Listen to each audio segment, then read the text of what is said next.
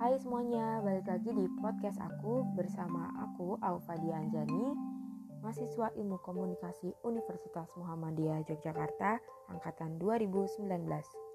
Kali ini aku mau ngobrolin tentang karakter radio dan televisi.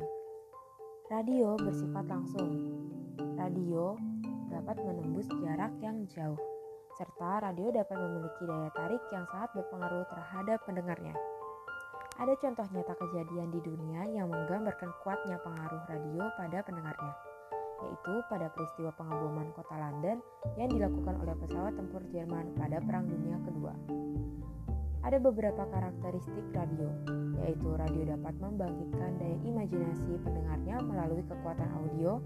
Radio memiliki kecepatan dalam menyampaikan informasi kepada pendengar, karenanya radio dapat memberikan pelaporan secara langsung radio tidaklah mahal dan masih banyak karakteristik dari radio. Selanjutnya yaitu karakteristik televisi. Salah satu karakteristik media radio adalah media audio yang mengandung arti bahwa radio yang mengandalkan suara di dalam isi pesannya. Hal ini berbeda dengan televisi yang merupakan media audio visual. Televisi tidak hanya menggunakan suara, melainkan juga sisi visual dalam menyampaikan pesan kepada halayak. Nah, segitu dulu obrolan kita tentang karakteristik radio dan televisi.